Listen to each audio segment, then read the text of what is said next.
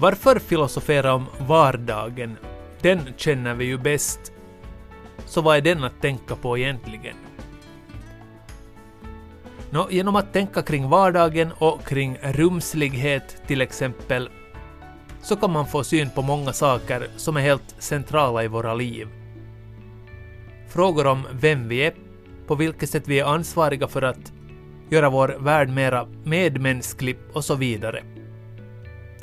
Det här är Pia med flera och Sebastian Bergholm heter jag och ni ska få följa med mig till Stockholm där tre vänner, en bosatt i Stockholm, en i Åbo och en på Öland träffas för att umgås, äta och samtala. Deras samtal har dessutom blivit en essäbok. Stiglöshet heter den. Men nu till Stockholm. Det var det. Ja, det är det. Du vill inte ha någon kaffe? Nej. Nej, okej. Okay. Du vet att jag är en väldigt pigg person. Uppmärksamheten ger mycket energi. Jag sitter i ett rum i Stockholm under en kristallkrona. I fåtöljen ligger en katt. Framför oss lite kaffe och sånt. Och med oss syftar jag då på författarna till boken Stiglöshet som tre essäer om vardagen, om det filosofiska begreppet uppmärksamhet, om att vara människa och känna sig själv. Jag tänker mig att vi kommer in på de här frågorna under det här samtalets gång, men kan ni först presentera de tre jagen som konstituerar det här vi? Jag heter Babis Karabedis och jag är den enda som inte är filosof här. Och jag har alltid haft intresse för filosofi, men sen när jag kom hit tänkte jag filosofi på svenska. Det var någonting som inte gick ihop, så jag började läsa psykologi som är minst lika intressant. Och som du jobbar med, visst? Som terapeut, ja. Så det jag skrev kommer från livserfarenhet, jobb, relationer och så vidare. Och andra iakttagelser. Plus en ganska långvarig relation med zen-buddhism. Kate Larsson, filosof och författare. Och min essä kan väl beskrivas som en poetik och en slags konstnärligt svar på den avhandling jag skrev i filosofi som också handlade om uppmärksamhet. Göran Torrkulla, filosof och bildkonstnär, och jag är också faktiskt äkta finlandssvensk. Vi ska gå på bio med Erik. 17.30. God smak på det. Starkt och bra. Jo. Det där, i förordet i den här boken beskriver du, Kate, er relation, er vänskap. Du talar om filosofen Platons gästabud, beskrivningar där vänner tillsammans diskuterar både de små och de stora frågorna, dricker vin och så här, men hur skulle du beskriva er vänskap och vad den har att göra med hur ni tänker tillsammans? Ja, alltså delvis så är det från början en vänskap mellan mig och Babis, att vi vill fortsätta att vi vill göra någonting tillsammans, men vi kom inte särskilt långt, utan vi sågs bara och pratade om att vi skulle göra någonting tillsammans. Och när jag då lärde känna Göran, så kände jag på att jag ville fortsätta att umgås också med Göran, och ett sätt kanske skulle vara att försöka bli tre om den här essä-idén, och det funkade ju.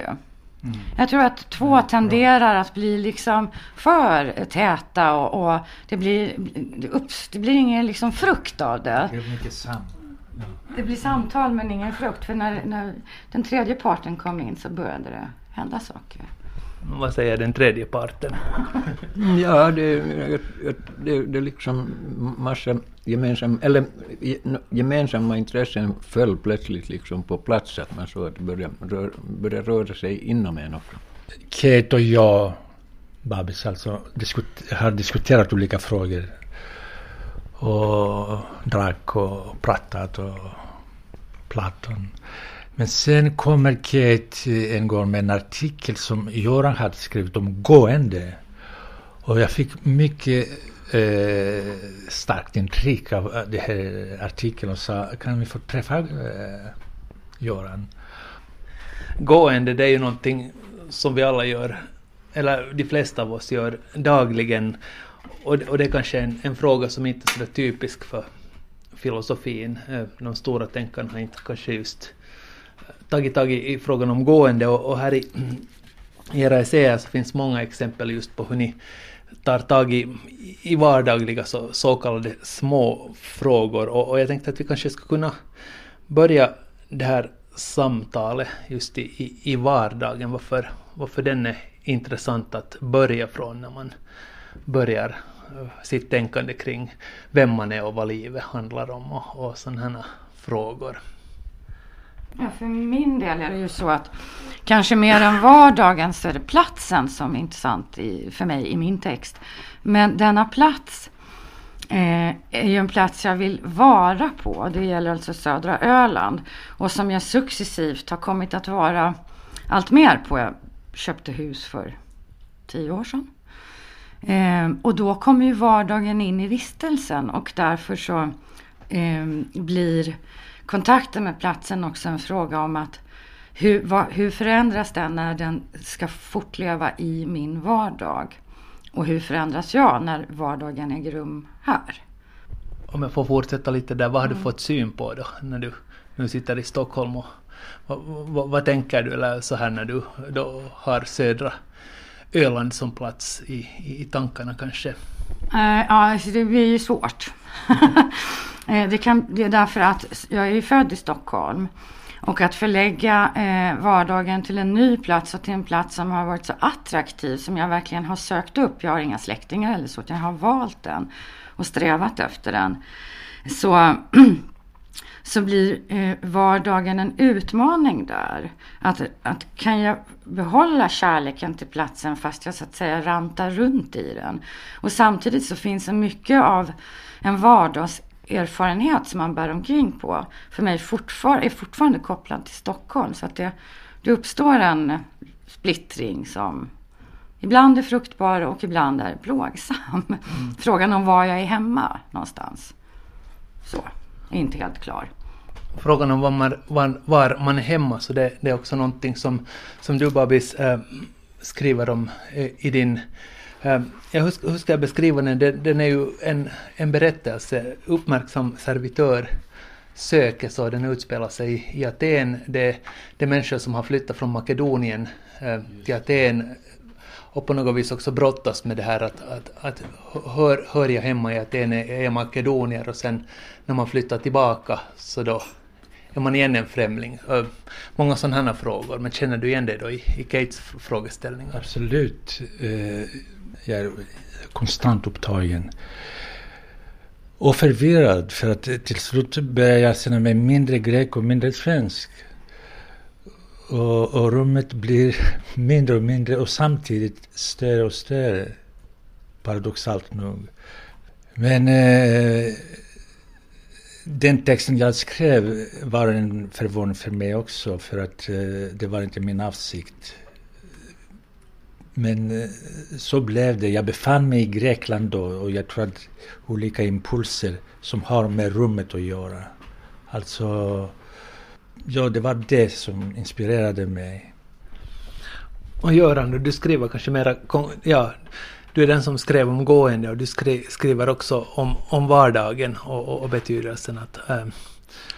jag börjar fundera där man... Eller gräva där man står, tror jag du skriver i boken. Ja. Alltså ursprungligen... Vändningen till vardagen kommer nog med att... Precis som... Jag menar, taumadsen eller förundran som är då, där filosofin tar sin början, så är det hos klassikerna så är det ju att man liksom ska höja blicken upp mot de stora sakerna som hon citerar hos Aristoteles. Men jag är nog egentligen sedan väldigt länge tillbaka haft Och innan jag hade läst Bachelard så mer haft den där inställningen att man ska kunna se storheten i det lilla också. Det lilla, det nära, det lokala.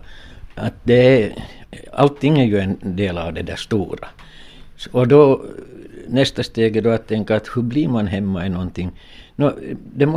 Det måste bli en del av ens vardag, för att det som jag uttrycker mig, det är, vardagen är orten för vårt liv. Så därav att hålla sig till den mark man råkar stå på och kanske vidga området med att gå. Ja, men hur gör man då när man börjar tänka på vardagen? För att sådär liksom flyktigt betraktat så verkar det ju vara det som man känner till hur bra som helst. Ja, men det är som Augustinus säger om tiden, att om ingen frågar så då tycker vi att vi vet vad det är. Och frågar man så då märker man att man inte gör det. Men samtidigt så öppnas det liksom en rymd kring den där frågan. Och då behöver man ju liksom inte flytta sig någonstans. Så det är därför jag säger gräva där man står. Och så öppnar sig det som öppnar sig. Jag tycker att jag har ju delvis en annan syn. Jag gillar vad Charles Perrec säger om vardagen, som är inte diametralt motsatt, men från ett annat håll. Han skriver: det vi kallar vardagen är ingen självklarhet utan ett dunkel, en form av blindhet, ett slags förlamning. Innan man tittar till det här lilla, att vi lever i någonting som vi kunde ha starkare kontakt med. Och det gör att det mest kända blir det mest okända. Ja, det håller jag med om, för att det är ju det jag återvänder till hela tiden. Den paradoxala är att den liksom vardagen är så in under skinnet på oss att vi till och med tycker att den är tråkig och upprepning och att det inte liksom händer någonting. Så att det stämmer, men att jag tänker också på det sättet att om man vänder blicken liksom till det man verkligen, både inom sig, men att man alltid står i någonting. Så då liksom behövs det, jag tycker inte att det behövs något dramatiskt och märkvärdigt för att man sen ska bli intresserad. Liksom, du börjar framträda saker. Och det är väl där den där uppmärksamheten kommer in, att man stannar upp och tittar efter helt enkelt. Ja, uppmärksamhet, vad är det för ett begrepp egentligen, om jag frågar dig, Babis? Uppmärksamhet är ett begrepp som upplevs snarare än beskrivs. Jag tänker på, vad heter han som var så duktig, som fick så mycket priser? Svensk eller finsk? Svensk. Gunde Svan kanske? Nej. Nej, hur som helst. Vi tar Björn Borg. Alltså den uppmärksamhet han har när han spelar. Han är rena lycka. Alltså för att det blir en samling av alla sinne i korta stunder, så att det blir som en film. Som alla de här rörelserna märker man inte. Det är en uppmärksamhet som den blir vardaglig, alltså. Så lever han. Hur som helst, apropå det här med hur jag kom i kontakt med uppmärksamheten. Det är lite som Göran sa tidigare.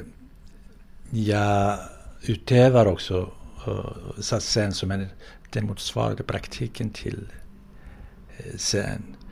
Och där kan man se att efter en tids stillhet går man ner och allting förändras nästan. Där kan man verkligen se den lilla i det stora. Hur förstår du det här begreppet, Kate? Jag förstår det rumsligt. Och det har jag gjort mycket genom min kontakt med naturen. När jag började vistas allt mer på Öland. Att vara fängslad av en plats och röra sig återkommande på den platsen. Så att liksom första fascinationen byts ut mot återkommande kontakt. För naturen har ju den här årstidsväxlingar och vissa saker kommer åter, andra försvinner och så kommer det nytt.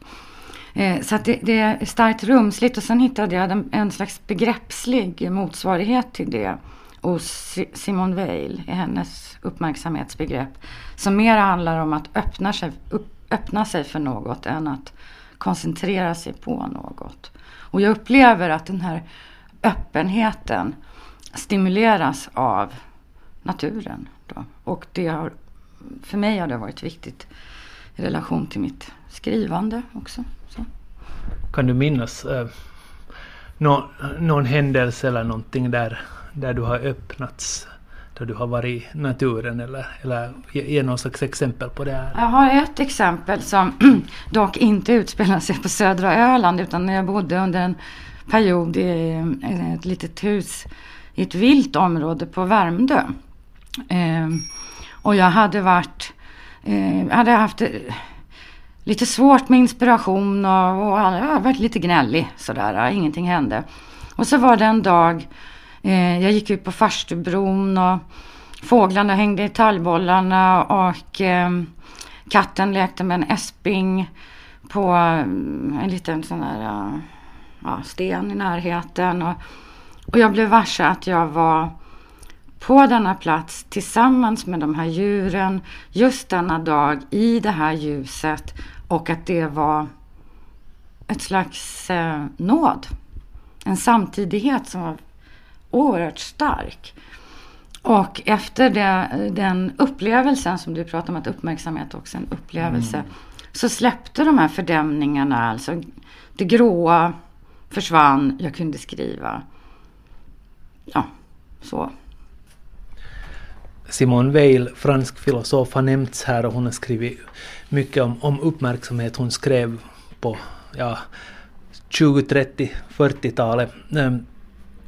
Och det har kanske antytts eller till och med framkommit, men på något vis, eller på alla sätt, handlar det här begreppet uppmärksamhet om en själv. Den formuleringen säger kanske inte så mycket ännu, men du, Göran, i din text här i er bok, eller dina flera texter i din bok Stiglöshet, så gör du en rörelse just från den här uppmärksamheten, där man uppmärksammar de vardagliga tingen, till exempel hur en kniv fungerar och hur man kanske använder kniven för att göra någonting annat, och då får den en ny roll i ens liv, och hur tingen och världen har olika slags roller för oss människor. Men vad har det här med frågor om att känna sig själv och sådana här, så att säga, större filosofiska och psykologiska frågor att göra? Ja, alltså för mig, apropå Weil, så hon har nog till en viktig impulsgivare att liksom rikta uppmärksamheten på själva begreppet. Och jag använder väl mig av sådana formuleringar som en tillvänd mottaglighet. Och som jag ju också gör, att jag dels pratar om, jag gör en ganska, eller försöker visa på väsentlig skillnad mellan liksom att förhålla sig till ting och till människor och levande saker. Och sen, därifrån så har jag kanske framförallt vilja lyfta fram den etiska dimensionen i det där hos begreppet, och lösgöra den ur det här epistemiska eller kunskapsteoretiska perspektivet. Och då blir ju den här, som man säger, den tillvända mottagligheten. Så det är inte som jag liksom medvetet uträttar någonting med ett verktyg och så vidare. Utan det är just då att liksom, där blir väl det begreppet om möte också viktigt, att jag träder andra och annanheter, egenheter till mötes. Samtidigt liksom, jag menar, någonting, jag välkomnar någonting och inte bara liksom tar kontakt. Och då blir det någon möte är väl det. Ja, goda uppmärksamheter åstadkommer väl möten. Och eller också om det gäller naturen, eller alltså någon som inte direkt med ett gensvar, så är i alla fall om att liksom komma i beröring med och få kontakt med. Och den vägen förstås då har det att göra med en själv. Jag menar, jag blir en, som jag också tänker ganska bokstavligt, att för varje nytt möte så kommer jag att delvis vara en annan människa, för att den andra och det annorlunda tar fram sidor i mig som inte finns där när jag, så att säga, umgås med mig själv. Och det, vilket också är viktigt förstås, att, och det har jag ingenting heller emot, att sitta hemma och umgås med mig själv. Men det liksom, då är det snarare som att idissla och bearbeta sånt som man har varit med om. Och samtidigt igen liksom en, för jag tycker också att uppmärksamheten kunde också vara en slags övning i beredskap, alltså att en beredskap att möta det som möter. Mm. Så att på det sättet är det, så där vänder jag ju nog kanske mot den klassiska just definitionen, att man fokuserar och liksom zoomar in och tar detaljerna. För att jag har nog mera, om man tar det så det upplevelsemässigt, mera liksom det att det öppnar sig ett perspektiv och att man till och med försöker vidga den där synfältet och så att säga låta det komma över, låter det verka på en snarare. Sen så jag brukar alltid tänka mig att det är en sån där dialogisk logik, om man så får säga med citationstecken, nämligen att det är tilltal och så är det gensvar och så finns det en fråga om ansvar i båda leden. Och därför intresserar mig den etiska dimensionen. Där. Ta ansvar för det man säger, ta det andra säger på allvar, etc. Jag märker att vi är inte överens om hur vi närmar oss uppmärksamhet. För mig, jag ser inte uppmärksamhet som en handling av beredskap. Snarare tvärtom. För att det du är beredd för har du under kontroll. Det motsatta är kontrollsätten. Och kan du i de stunderna vara uppmärksam, då är det en riktig uppmärksamhet. Och det står på en bok som jag läste för länge sedan i Japan, när folk trängde sig på tåget och alla tåget bromsade plötsligt och alla ramlade på varandra, och det fanns en uppmärksam herre som stod stilla där utan att hålla sig någonstans. Alltså. Så jag tror att det finns olika slags uppmärksamheter kanske. Mm. No, det stämmer ju. Alltså, de använder ju också uttrycket uppmärksamhetens former. Så att man får väl lov att egentligen, det är som alla generaliseringar, att det bästa är om man har ett exempel i tankarna och fråga sig vad skulle det betyda här. Mm. Och för varje ny gång så egentligen också fråga att vad är, och överlag liksom i varje ny situation, att om man också har med ett ansvarstagande perspektiv, så lite lögstrupstanda så skulle man kunna säga att då är min fråga till mig själv att vad kräver det här av mig? Istället för att till exempel bara gå och kräva av situationen. Så det, på det sättet är det igen för att komma till att hur det har att göra med hurdana vi är och blir. Ja, jag funderar just på det där att du gör en på sätt och vis ganska bred rörelse just mellan att titta på helt det mest vardagliga, kaffekoppar och saker och ting som man har omkring sig, kanske i hemmet då till exempel. Och sen å andra sidan en sån här på något vis till synes massiv etisk fråga, att vad kräver världen av mig? Mm. Det där, kan du fylla ut liksom det där mellanrummet lite här mellan det här för att lite få syn på varför du tycker att det ena och det andra hänger ihop på det sättet som du beskriver det också här i boken. No, alltså också i etisk mening så förstås en viktig insikt som ju i och för sig är självklart, att vi inte är ensamma i världen. Och idag vet vi hur så att säga stor världen är, eller vi har liksom, vi vet inte bara vår näromgivning. Och då förstås, men varför jag betonade där att det liksom Jag menar, som säger att man tittar på stjärnhimlen så mina fötter är på marken i alla fall. Och om jag tänker på någon misär någonstans långt borta, så jag menar, jag är inte läkare och kan inte ansluta mig till Läkare utan gränser och kanske då i den bemärkelsen själv går dit. Men det finns ju fortfarande frågan att vad betyder det jag känner till för hur jag rimligtvis borde handla här om jag bryr mig. Och å andra sidan att min likgiltighet kan just ta sig i den formen att jag liksom, ja, urskulda med det så långt borta, jag kan ingenting. Men hemma vid så kan man alltid någonting. Och åtminstone kan man jobba med sig själv. Och på det sättet kanske också hitta någon form av att liksom, om inte direkt åtgärda, men alltså att inte blunda för sånt som vi inte borde blunda för. Har du gjort en stor grej med att tömma sig? Jag har tagit. Går in i terapierna. En ny patient. Jag tror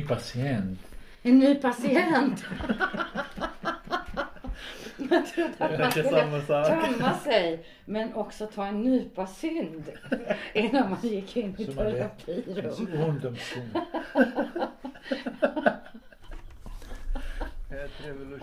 Ett rum i Stockholm sitter tre vänner och filosoferar om uppmärksamhet, om livet, om att vara människa.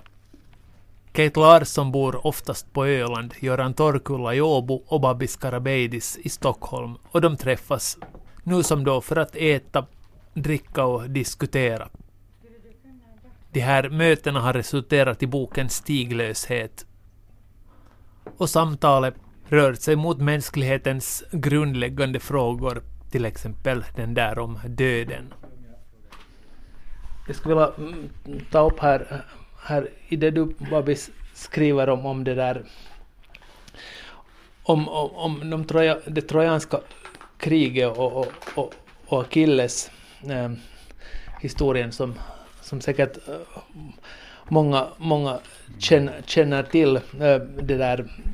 Och här beskriver du den gamla Priamos, Hektors fader, hur han tyngs av djup sorg då hans son har stupat. Och det där Akilles och Priamos, de stred på olika sidor och var fiender. Men sen, för att göra en lång historia jättekort, så får Akilles syn på någonting i sig själv i den här Priamos, nämligen de delar upplevelsen av sorg och en insikt om liksom alla de här döda, och genom det här så kunde de här två fienderna förenas. Svåra frågor. Jag kommer ihåg när jag besökte en begravningsplats med min pappa, hör jag honom plötsligt säga: så många som är döda här, som har varit människor. Och då tänkte jag, nu är de döda, de är inte människor längre. Jag tyckte att det var fantastiskt, och sen tyckte jag att det var en platityd. Hur som helst, innan jag beskriver den här med Priamos och Akilles, säger jag, om jag minns rätt, hur många gånger måste vi dö för att förstå att vi ska dö. Och då tänker jag, vad är det som händer så att Akilles får kontakt med någonting? Vad är han får kontakt med någonting? Jag kan misstänka, jag vet inte, det finns massor med spekulationer, att han får kontakt med ändlighet, med döden och med sin egen död och smärtan att se en gammal person som bär honom. Möjligen får han bilder av sin egen familj, av sin egen pappa. Men det svaret som jag skulle insistera är att han får en glimt av vad döden är och vad den gör med oss. Jag tänkte att han får syn på att han är människa. Ja, det tog honom ett bra tag. Ja. Men det känns också sådär som en nyckel, att man kanske ibland måste slås av just någonting så enkelt, att jag är ju också människa liksom. Och genom den, jag menar det låter så himla enkelt, men att man genom det på något vis kommer varandra närmare och kan reagera mer medmänskligt då i så fall. Lite som små barn, en del måste bränna sig 5 gånger, andra 15 för att lära sig att det här är skadligt. Det gör vi även som vuxna. Det tar tid att fatta, ja, du ska det, hon, men inte jag. Och han kommer till en stämning, speciellt efter hans bästis dör, tänker jag att nu är det möjligt att jag kanske också dör. Och då gör han som han gör med Priamos, visar den andra sidan, den ödmjuka. Och om man gör en liten gir det där, så, men håller oss kvar i det här med liksom, vad det är att vara människa, så tänkte jag på det som du Kate skriver om rum och det faktum att vi som människor har vår historia och vi har också vissa viktiga rum eller utgångspunkter eller startpunkter som vi förhåller oss till och bär med oss också om vi åldras. På vilket sätt tycker du att just den här rummet är viktiga för att liksom på något vis hålla sig själv samman, skulle jag kanske säga, eller liksom ha en sån här kontakt till sig själv genom hela livet? Det behöver inte alltid vara harmonisk, det kan ju också vara smärtsamt, men ja. Ja. Vad jag skriver ganska mycket om då i min text är ju tankar som har inspirerat mig hos Gaston Bachelard, som menar att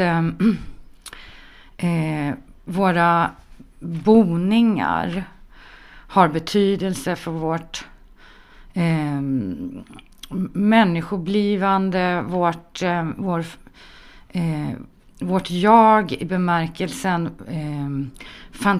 fantasi, expansion och också inre samling. Och då talar han ju om barndomshemmet, men inte kanske nödvändigtvis just det exakta barndomshemmet, det och det, eller huset eller den och den lägenheten, utan det universum som barnet skapar utifrån någon plats där hon får vara i fred och drömma. Så att det finns en slags ursprungshus där vi börjar relatera både till en inre värld och en yttre värld. Och det tror jag är viktigt. Men sen har vi också den konkreta platsen som avgörande för vår förmåga att, alltså dess trygghet och dess stabilitet, som kan ge oss en förmåga att utveckla vårt känsloliv och vår empati och där finns det ju mycket, alltså det finns lyckliga omständigheter och det finns smärtsamma omständigheter. Babis skriver om exil och jag håller mig till en mindre perspektiv, alltså förlusten av rum som har berikat den väldigt mycket och som kanske försvinner genom att platsen inte finns längre, eller att man tvingas flytta. Det var en tillfällig bostad. Och sen har vi ju alltså inte bara rummen konkret, utan vi har om vi lämnar en hemstad eller och så. Då tänker jag mig, och ytterst att vad som händer i Europa idag med människor som måste lämna sina hemland och fördrivs, och där rummen är ytterst tillfälliga och icke-bestående. Och det tror jag är oerhört sandrande, och inte bara för de enskilda individerna utan för människans historia. Så. Mm. Det verkar som om att just det här rum, eller i alla fall ha minne av ett rum, eller liksom då det konkreta rum, kanske det du har på Öland, liksom som en, det kanske påminner om just den viktiga, att vi behöver någon slags grund att stå på för att också sen göra allt vi vill eller måste göra, alltså sådär. Utan en värld så kan man inte göra någonting, någonting alls. Nej. Eller någonting sånt här. Alltså jag skulle gärna flinka in här just det där att jag behandlar väl vardagen mångt och mycket som ett vardagsrum. Alltså med tanken att vi inte, ingen av oss kan undvara en. Det är inte bara det att vi inte kan undgå den, alltså det är ingen vits att försöka fly den, utan vi kan inte undvara den.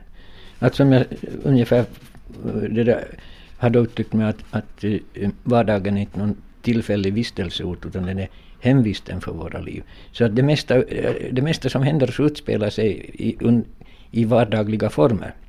Och må det då vara gott eller runt, men just för att det sker i vardagliga former så tränger allting också in överallt och in i oss också. Och därav då liksom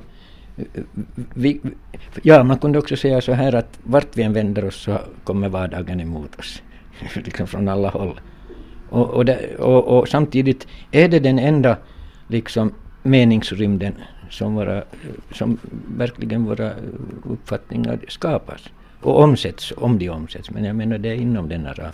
Så att på det sättet har jag en helt, så att säga, inomvärldslig syn på det, men att där liksom både livstid och livsrum, så tycker jag de skär varandra i vardagen hela tiden, alltså så att säga nästan för varje steg.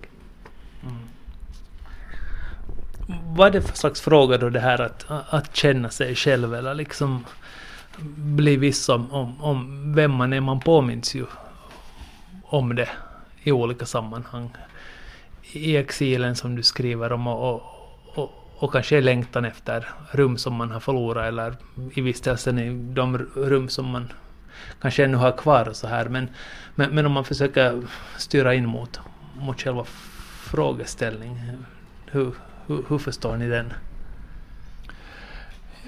Jag ska svara något väldigt galet. Nu för tiden, alltså för några veckor sedan, jag vet inte av vilken anledning, jag läser en del Platon. Och så läser jag att Sokrates, när han bedömdes, han erbjöds hjälp för att fly, och han vägrade. Det vill säga efter att han hade fått en dödsdom. Just det. Och då tänker jag lite på skoj, till och med han orkade inte se sig själv. Det är så jävla smärtsamt att lära sig själv. Inte ens han orkade göra det. Men för att koppla det till uppmärksamhet, jag tror att i uppmärksamheten, om man för dimensionen tid, det är oundvikligt också att se sorgen och göra någonting åt denna sorg, att allting försvinner. Du försvinner.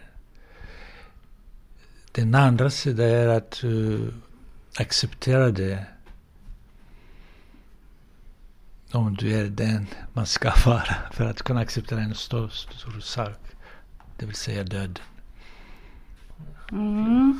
Ja, i relation till det som jag funderar över i min text, så handlar ju det här känna sig själv momentet om att kunna se sina begränsningar och därigenom redan ha tänt på dem lite, men också kanske snarare att vara närvarande i sin kropp, därför att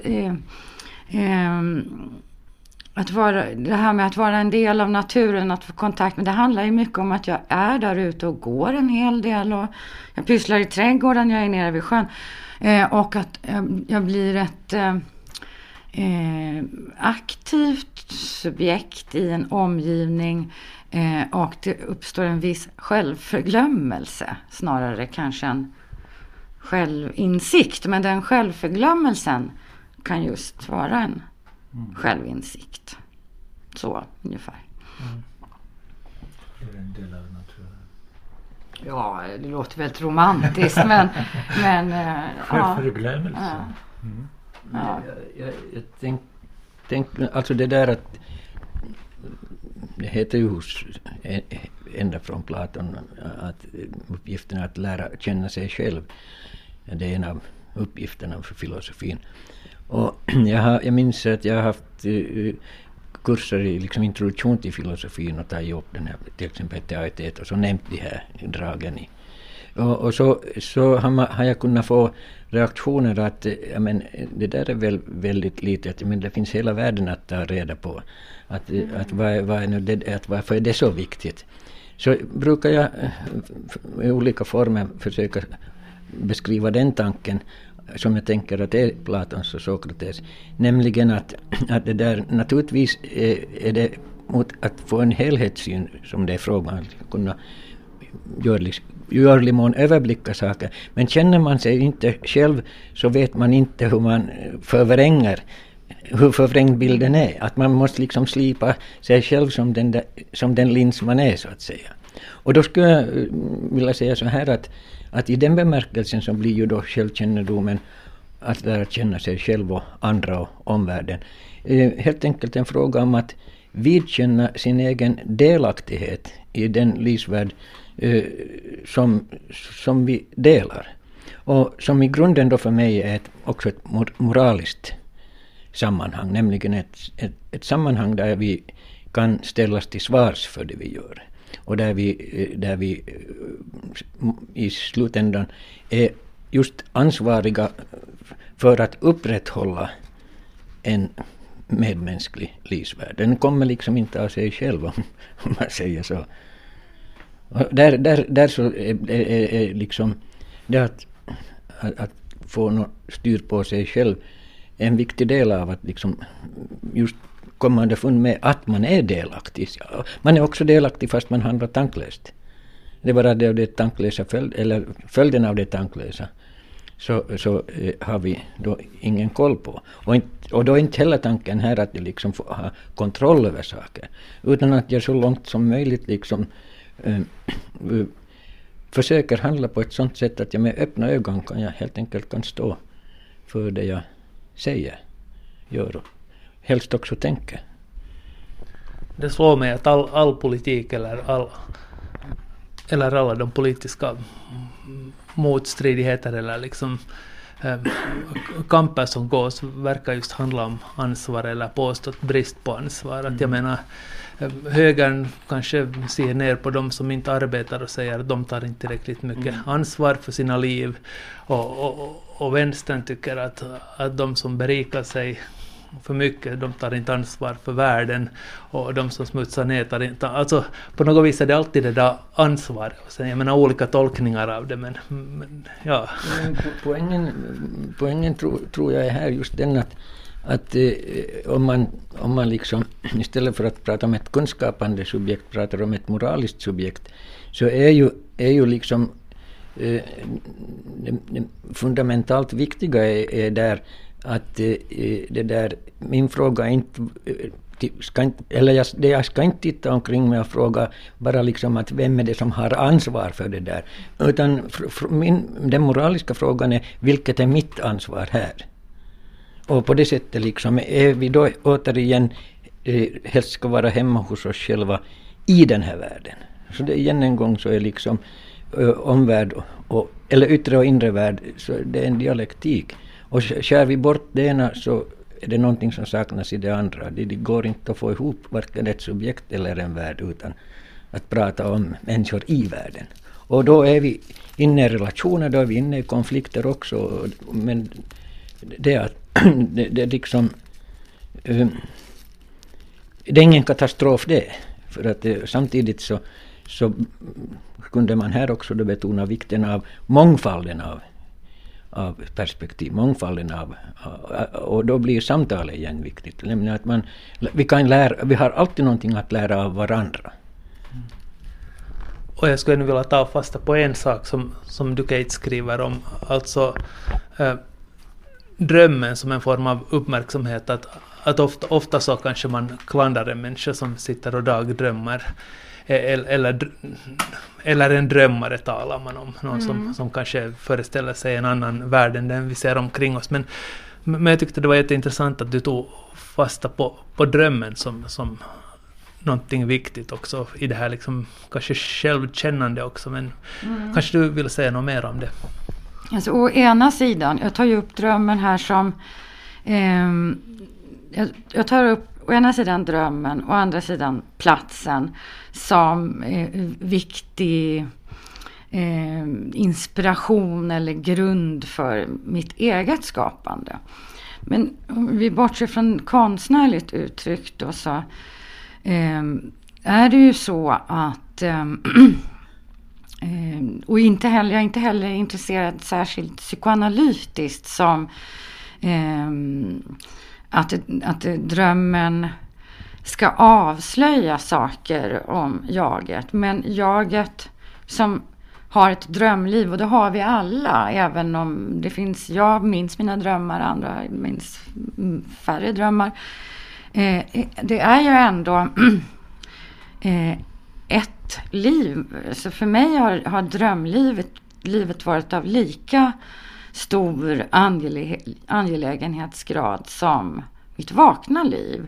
Och en rikedom. Och det kanske inte är konkret då, så att jag tänker så, vad säger den här drömmen mig om mig själv? Men den ger mig en mängd intryck som har både en viss självständighet i förhållande till vakna livet, men också en dialogisk relation till det vakna livet som jag tycker är så vidgande och spännande. Och sen i relation till, eftersom jag är författare, så skapar en friktion mot språket. Som alltså, när du följer det vakna livet, är mer strukturerat än drömmens språk. Och så har jag valt ett exempel av en amerikansk poet, Lynn Heijinian, som jämför drömmens språk med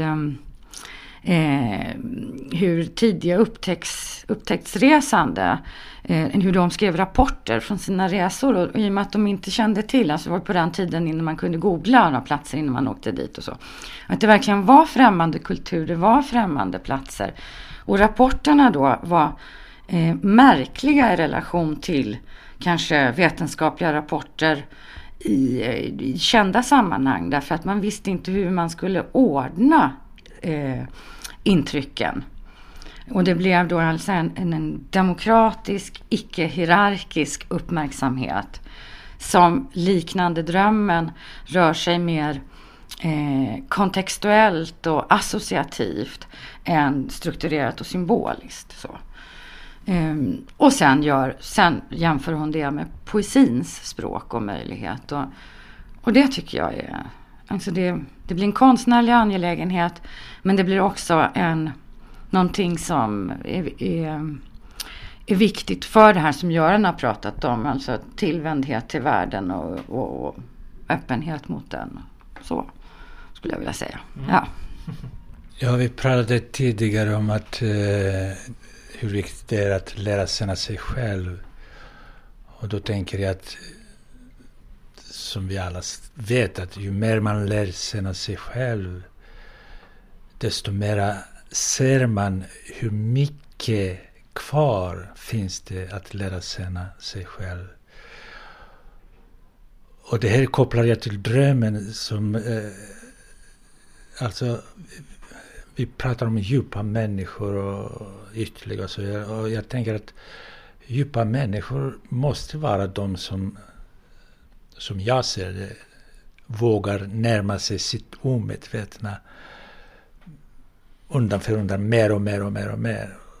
Och drömmen är en fantastisk väg till detta närmande. Jag tänker att själva närmande är också en kunskap. Sen om man också problematisera och berätta och minnas och vända och vrida. Det är fantastiskt. En mycket berikande värld. Om vi återknyter det här till er tre och det där och sättet som ni det där samlas ibland när möjligheten ges och det där och äter och dricker och talar som i ett gästebud det där. Nå, hittills har ni nu skrivit en essäbok som någon slags sådär fysiskt resultat av det, men det där, om jag nu förstår det alls rätt, så handlar det ju inte på det sättet om resultat, det här att samlas och samtala, men för att sådär runda av det här samtalet, vad handlar allt det här tänkande och talande i grunden om? På något sätt, utan att veta om det, vi lyckades tömma oss lite grann varje gång och blev mer och mer nyfikna på varandra. Så att det började växa någonting i det här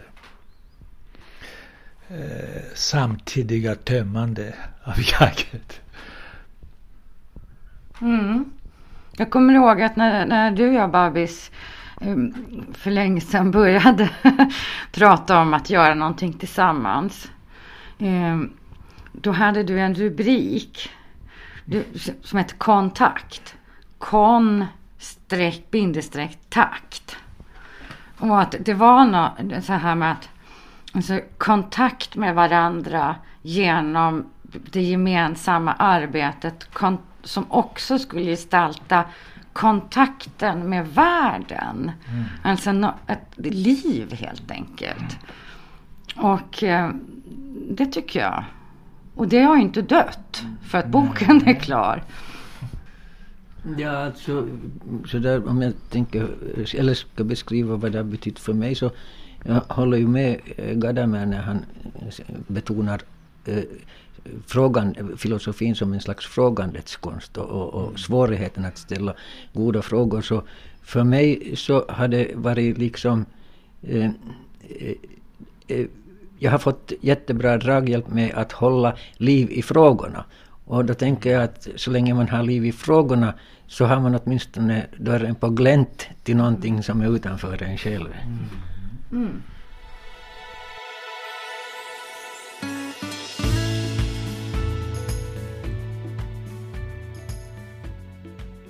Pia med flera har idag handlat om vardagen, om det filosofiska begreppet uppmärksamhet, om att ta ansvar för världen och frågan om att känna sig själv.